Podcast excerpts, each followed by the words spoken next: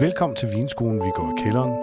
Podcasten, hvor det er okay, hvis boblerne stiger en til hovedet. Når dette afsnit udkommer, har det været jul og glædelig jul derude. Der er stadig et par dage til nytår, og derfor skal det naturligvis handle om champagne denne gang. Drikken, hvorom Winston Churchill har udtalt, Husk, gentleman, det er ikke Frankrig, vi kæmper for, det er champagne. I dette afsnit skal vi høre fra sommelier og champagneelsker Michel Hemme. Og jeg har naturligvis købt tre flasker forhåbentlig gode bobler, som vi skal smage undervejs. Og til at guide os igennem smagningen har jeg som altid med mig i studiet af Visens virtuose vinskribent Kenneth Klingberg. Velkommen og god forjul til dig, Kenneth. Ja, tak Martin, og tak for præsentationen. Ingen årsag. Det er noget med, at øh, du har leget med tanke om at servere champagne til maden juleaften. Jeg har leget med tanken, ja. Øhm, om jeg så tænker, at det i, i praksis vil være en god idé, det, det gør jeg nok ikke, fordi jeg ved jo også godt, at de gæster, der kommer og skal spise med, der er i hvert fald nogle af dem, der ikke vil synes, det var specielt fantastisk kun at få champagne. Men jeg kan så afsløre, at Michel Hemme senere i programmet øh, faktisk laver en lille vinmenu til nytårsaften. Dejligt. Det skal nemlig handle om nytårsaften. Det er et tid på året, hvor der formentlig bliver solgt allermest champagne herhjemme. Og mens uh, Michel Hemme introducerer sig selv og fortæller om sin passion for Frankrigs nok største vinbrand, popper vi den første flaske. Jeg hedder Michelle Hemme. Det er mig, der er hovedet i Restaurant Hus, som jeg driver til daglig i Odense sammen med min bedre halvdel, Jakob Spolum. Han laver alle de lækre sager i køkkenet, og jeg sætter vin til, snaps til, og selvfølgelig også champagne til med. Alt for champagne er godt, fordi det kan gå rigtig mange veje. Det, jeg er ikke vild med en kedelig non vintage champagne fra et, et eller andet ligegyldigt hus, men jeg kan rigtig godt lide, når der er, har været fordybelse i champagne. Når man tænker over, hvad det er, man laver, om det er et stort hus eller et lille hus, en ung champagne, en gammel champagne, årgang, ikke årgang, men når der bliver lagt noget kærlighed i, og det kan gøres på mange forskellige måder. Og champagne til mad, hænger det sammen? Champagne til mad hænger 100.000 procent sammen. Det gør det. Det er totalt overset, at man ikke laver en champagne vinmenu lidt oftere. Og jeg kan godt lide, at når man er, vært for venner og familie, så, så byder man velkommen med et glas champagne. Jeg synes bare, det er god stil. Og champagne, du kan ikke drikke champagne, hvis du er i dårlig humør. Det kan man ikke. Altså champagne, det indbyder bare til, at livet er godt. Godt være, der kommer en tredje lockdown, det ene og det andet og det tredje og fjerde, men du drikker champagne, og så har du det bare rigtig, rigtig fedt, mens du drikker champagne. Det synes jeg er vigtigt. Er du i godt humør, Kenneth? Jeg er i meget godt humør. Jeg forventer at komme i endnu bedre humør. Ja, den første øh, vin, vi har smagt, er et eksempel på, at det ikke nødvendigvis behøver at koste en bondegård at drikke champagne. Jeg har været en tur i Lidl, hvor de sælger en Comtete de Sanaval for 149 kroner. Spørgsmålet er så, om den er pengene værd. Den holder i hvert fald 12,5% alkohol, og efter hvad jeg har kunne google mig til, så er det overvejende Chardonnay, der er i den her. Men lad os tage den fra toppen. Øh, Udseendemæssigt, kende? Jamen, øh, en pæn øh, medium gylden vin, og vi lader mærke til, at den har rigtig mange bobler i glasset. Små, fine bobler ser det ud til. Og duften, der var primært sådan æble, var det første, jeg fik. Ja, og så var vi inde på noget brød og noget gær, de her typiske øh, hvad hedder det, duftnoter, man får i champagne, fordi den ligger med, med gærresterne i flasken. Og du fik noget syltet citron sådan lidt? Ja, det er sådan en kombination af noget syrligt, øh, citrusagtigt, og så øh, synes jeg, man kan fornemme, at der er noget sødme i vinen også. Og de der bobler, når man så får den i munden, så var de sådan lidt aggressive? Det, øh, det synes jeg, de var, det var ikke den her delikate, bløde, blide fornemmelse på tungen. Der var, der var, noget, ja, der var noget aggressivitet over den mus. Ja, og så øh, der kom øh, æblerne kommer igen der, og de der brødgærnoter. Og så er du inde på noget citron og noget saltet citron. Ja, øh, vi, vi snakker om den, øh, altså allerede i duften synes jeg, man kan fornemme, at den har noget sødme, den her. Nu, det er en bry, så den må have op til 12 gram øh, restsukker. Øh, og det kan man godt, den, den ligger sådan en pæn underliggende sødme i smagen. Øh, og, og så er der den her syre i vinen, og de, de spiller egentlig meget godt op mod hinanden. Det er sådan pænt afrundet, øh, og så kommer der sådan en lille salt tone nedenunder det hele. Og det kommer vi jo også ind på, det vi skal begynde at snakke om, hvad, hvad kunne man så bruge den til af mad?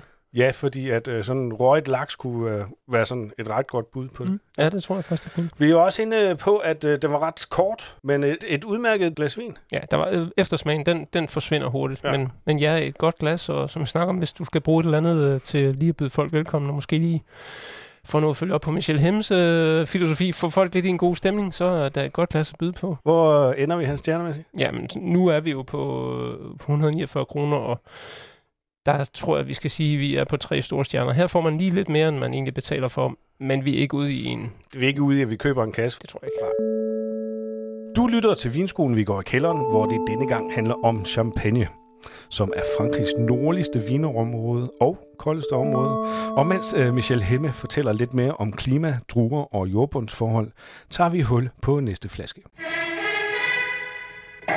I Champagne, der bruger man primært de druesorter, der hedder Pinot Noir, som er den mest kendte blå druesort, efterfulgt af den drue, der hedder Meunier, som førhen hed Pinot Meunier, men som nu er, er blevet til sin egen, sådan stilistisk set, udvikler sig så meget i marken, at man nu bare kalder den Meunier. Så er der Chardonnay, som laver de rigtig store Blanc de Blancs blandt andet, hvor det kun er grønne druer, og så er der også Pinot Blanc, som man faktisk også godt kan lave en Blanc de Blanc på. Ved øh, Montagne de Rhin, der er det meget Pinot Noir, der bliver brugt. Så er der længere nede i Val de Marne, hvor det er Meunier, der bliver brugt. Og længere nede end det, der er Côte de Blanc, hvor det er Chardonnay. Og så er der selvfølgelig nede i Côte de Bar, hvor det er Pinot Blanc, der opereres mest i. Men ingen regler uden undtagelse, fordi du kan lige så meget være i AI, og så er det 100% Chardonnay, så du kan ikke, du kan ikke regne med det. Du skal kende producenten og kende, hvad stil cirka opererer i år efter år, hvis det er en non-vintage champagne. Så det, det er faktisk ret svært. Så, så ligesom han troede, man var klog på champagne, niksen. Så, så, du, så skal du starte forfra. Der er selvfølgelig også forskel på jordbundsforholdene, som i alle andre steder i verden. Men fælles betegnelse for champagne, det er, at det er en øh, kalkstenstype, der hedder Kimmeridge, der bliver brugt rigtig meget. Det, og det giver selvfølgelig en masse øh, slankhed, rankhed, mineralitet til vinen, men det er også med til at kunne holde på varmen, så der faktisk er varmeintensitet nok til druerne, fordi det er så koldt et område, som det er. Der er både store og små champagnehuse, og det kan være rigtig, rigtig svært nogle gange at navigere i, fordi når man tror, at der er et eller andet meget sjældent, et eller andet stort, flot i en overgang, så er der 10.000 flere hektar end champagnebunden fortæller dig. Så, så det med, det, at Dom Perignon, ej, det er så eksklusivt. Der tager mange folk fejl, men de har brandet sig rigtig, rigtig godt, og derfor er det blevet en stor og dygtig producent i folks øjne. Og det er det, jeg kalder pop-champagne. De der kæmpe store huse, der laver deres toppen af poppen, hvor man ikke ved, hvor frygtelig meget champagne de faktisk laver. De har bare formået at brande sig rigtigt. Og så er der de der bitte, bitte små producenter, som, som ikke køber druer, men som laver alt selv, eller køber druer, hvis ikke de har haft råd til at købe deres egen mark endnu, som nørder fuldstændig fantastisk i det. Det er også de her biodynamiske producenter.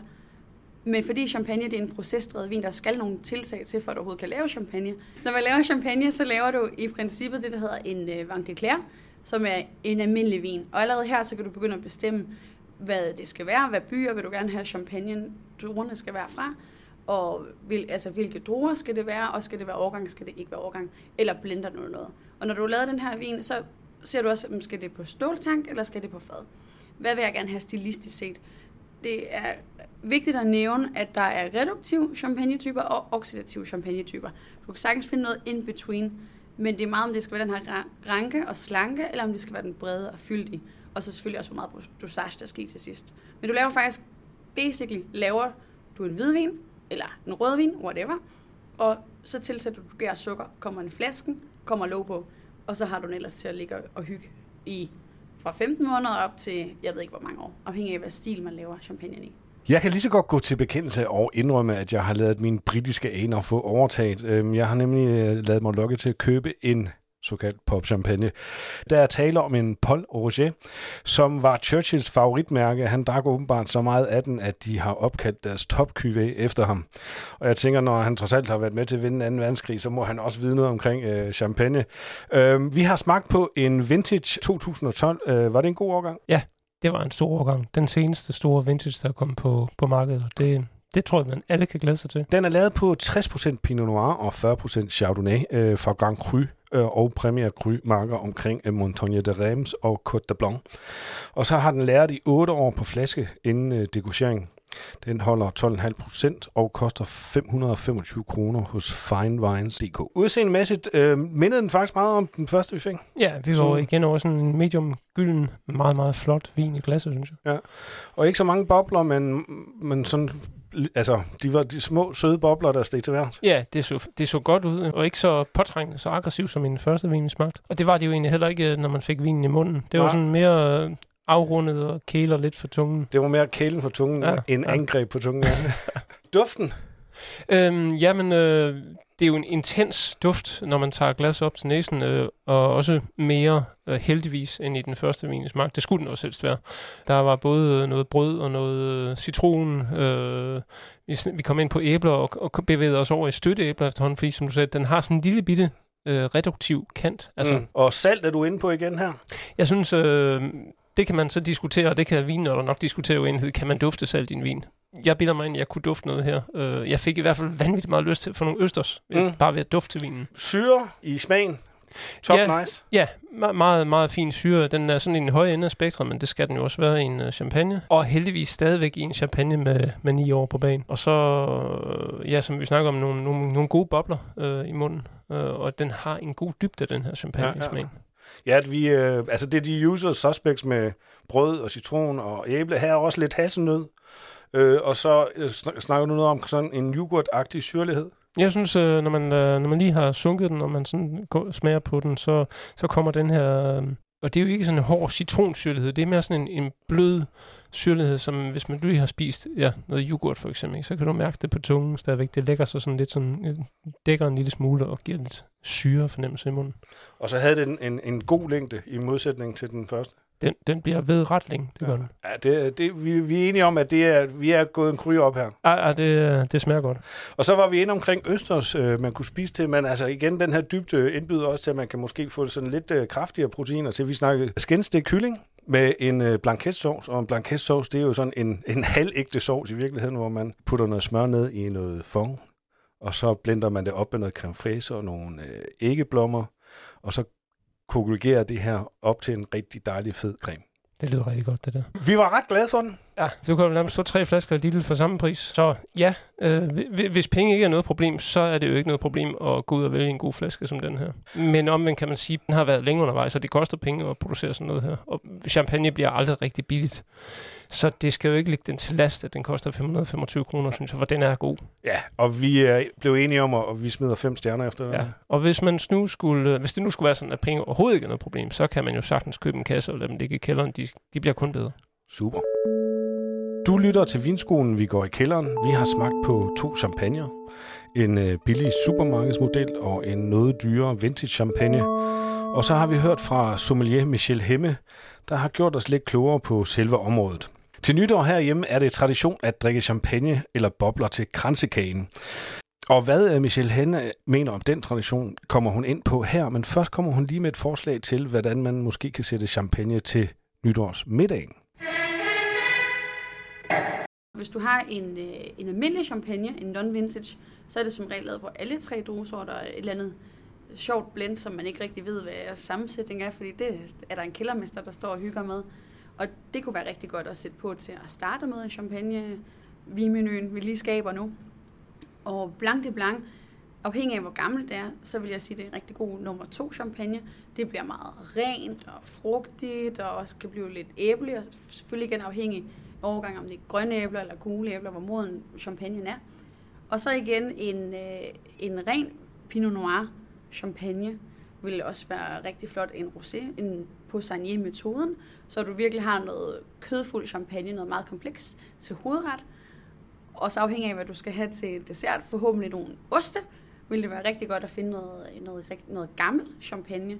Gerne hvis man skal nørde overgang, så noget 96, og hvis man ikke har råd til det og mulighed for at opdrive det, så noget 2008 kunne man også finde til. Så der er igen noget autolyse, noget brødkarakter, også som kan matche ostene rigtig godt.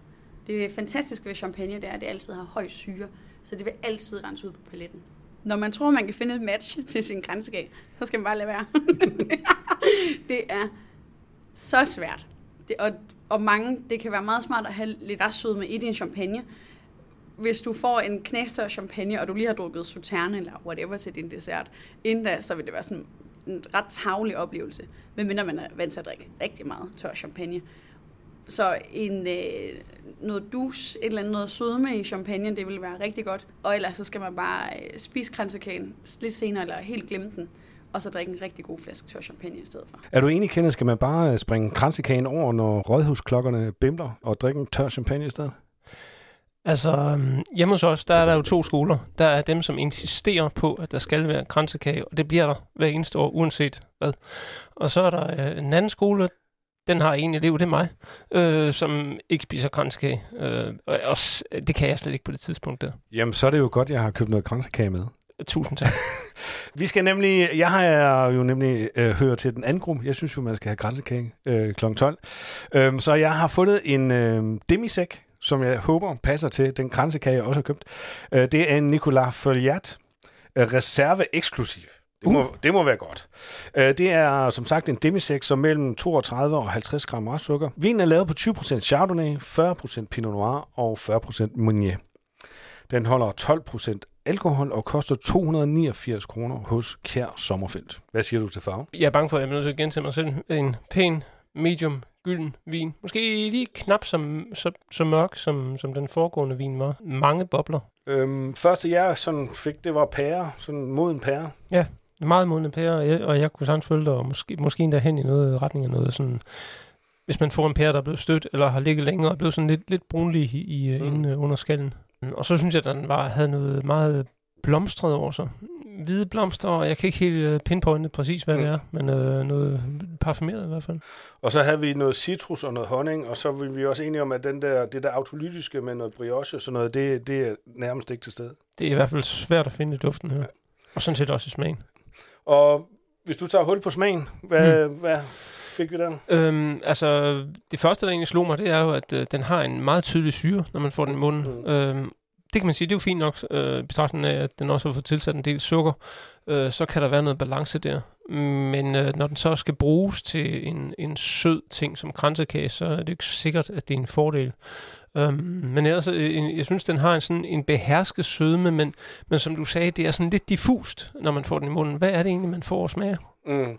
Ja, det er ligesom om, at, at, at sødmen og syren ikke rigtig er integreret. Det er, sådan, det er opdelt også i forhold til den der frugt, der er og sådan noget. Altså det er sådan ene elementer, som ikke ligesom som samler sig til et, et bedre hele. Mm, nej, præcis. Der er, ikke, der er ikke sådan noget, man får ikke en mere værdi af de enkelte dele mm. i smagen. Og så øh, synes jeg, at, at når man har sluppet den, at der var en, en, en bitterhed, men som jo egentlig passede meget godt med kranskagen, som vi fik. Mm. Ja, det spiller selvfølgelig lidt sammen med mandlerne i kransekagen. Ja. Og jeg synes, øh, at mm. den her kransekage, sødmen i kransekagen, faktisk gjorde vinen lidt bedre. Altså den sødme, der er i kransekagen, var med til at, ligesom at samle sødmen og syren i vinen. Ja.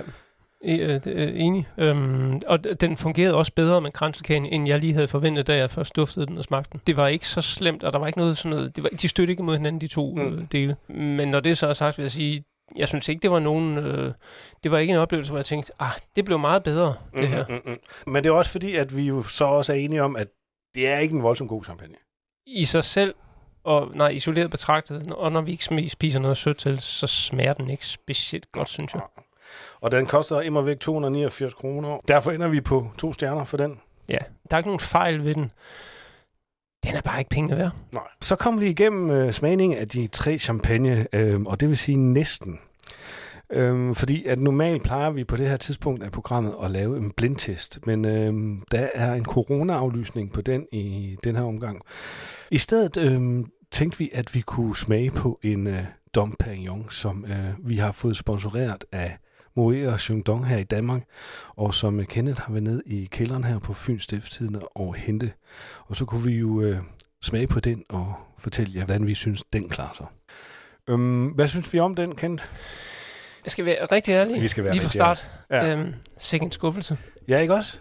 Øhm, og jeg ved godt, at det er populært øh, blandt øh, folk, der går meget op i vin, og, og disse Dompagnon, som øh, ikke pengene værd. Og jeg har, jeg, må egentlig, jeg, har, jeg har altid tænkt, øh, nå ja, men det er jo nemt nok, hvis man har råd til at købe alt muligt andet, og så se ned på nogle andre. Den her synes jeg simpelthen ikke er pengene værd. Skal vi lige altså... Jamen lad os lige bare tage den fra, fra toppen af. Altså, der var, der var pænt bobler i den. Den var lidt lysere. End, altså, du sagde, at den så sådan ret ung ud. At der var sådan en lille grønne skær i den også. Ja, altså, hvis jeg bare havde fået den serveret øh, blindt og bare skulle vurdere ud fra farven, så vil jeg sige, det er en ung vin, det her. Ja. Det kan man selvfølgelig sige, det kan, det kan tyde på, at det måske har langt liv foran sig. Det kunne man jo håbe på, hvis man har investeret i et par flasker af den ja. i hvert fald. Altså citroner fik vi, vi fik noget hø, og så var der, kom, altså jeg har jo igen det her med noget reduktivt, og når jeg først rammer den, så kan jeg ikke rigtig bevæge mig under den, så jeg kunne ikke rigtig finde andet, og, og, og du var egentlig sådan lidt enig, du havde også svært ved, og du skriver her, at der må komme noget mere, har du skrevet? Ja, men det, og det er jo netop, som du siger, når først vi kommer og fornemmer det her reduktive, sådan, det er lidt, minder lidt om krudtlugt, i virkeligheden. Og på den måde kan man sige, så egner den sig måske meget godt til nytårsaften. Øhm, men men øh, når man først har fået den opfanget, den duft, så er det svært at komme videre, synes jeg. Og det gælder ikke kun øh, i den her, det gælder også andre vin. Hvis jeg, hvis jeg fanger det her reduktive, altså som jo typisk opstår, når vinen ikke har haft nok kontakt med ilt øh, mm. under, under fremstillingen. Og så håbede vi så, at den ville lukke sig lidt op, når vi, øh, vi fik den i munden. Men det første, vi har skrevet på whiteboarden, det er lidt tynd. ja, undskyld, undskyld, undskyld ja, ja. Og til alle dem, som har købt, og til, ja, vel egentlig også dem, som sælger den. Øhm, men den er sgu lidt tynd. Altså, altså syren er, er fin, og der er nogle fine bobler i, men som du sagde, den virker vandet. Altså det, det er sådan lidt, når man får den i munden, så får man sådan lidt, åh, oh, det her det er godt. Og lige så snart man har, har sunget så går det over, så bliver sådan lidt tynd for, for fornemmelse. Altså der er ikke nogen længde i den. Mm. Så ikke, ikke særlig meget i hvert fald. Nej, altså vi har næsten skrevet flere spørgsmål øh, end, end svar. Ikke? Vi har, altså, hvor er storheden, hvor er fylden? Øhm, når vi nu sammenligner med en, en anden vintage fra samme årgang, i Paul Rocher, hvor der jo var, altså synes jeg, meget mere at komme efter, meget mere, øhm, ja, netop dybde og tyngde. Og vi kom faktisk så meget i tvivl, at vi var nødt til at google, hvad andre har synes om men, og, og de er jo ret glade for den. Jamen altså, vi kan konstatere, at uh, de der uh, store internationale vinanmeldere uh, giver den uh, høje ratings, altså 95-97 point um, ud af 100. Det havde jeg ikke gjort. Men, Nej. Og, og altså, den koster 1595 kroner. Der kan man jo sådan omtrent få tre flasker Paul Rocher for samme pris. Ja, det tror jeg hellere, jeg vil kaste penge efter. Jeg synes, det er fedt at sætte tre flasker Paul Rocher på bordet. Ja, ikke? Men uh, vi skal jo sådan set ikke vurdere Dom Perignon på den måde med mm. stjerner og sådan noget. Nu har vi smagt den, vi har givet vores umiddelbare indtryk af den, og det skal så også lige siges, det kan jo være, at den gemmer på noget. Der var nogle af de internationale øh, skribenter, der sagde, at, at den skal først drikkes om nogle år. Mm. Øh, ja. Så det kan jo være, at den gemmer på noget. Det var årets sidste vinskole. Vi går i kælderen. Godt nytår derude. Vi høres ved i det nye år. Du har lyttet til Vinskolen, vi går i kælderen, en podcast lavet af magasinet Livsstil for Jysk Fynske Medier. Vinene i dette program er købt og betalt af Jysk Fynske Medier med undtagelse af Dom Pignon. Har du ris, ros, spørgsmål eller gode forslag til temaer, vi kan tage op her i programmet, kan du sende dem til maes Du kan også sende os en besked på vores Instagram. Det er vinskolen underscore magasinet underscore livsstil. Intromusikken er fra Free Music Archive og er komponeret af Good Old Neon. Lydbidet er uddrag af H.C. Lumbys Champagne Tak fordi I lyttede med.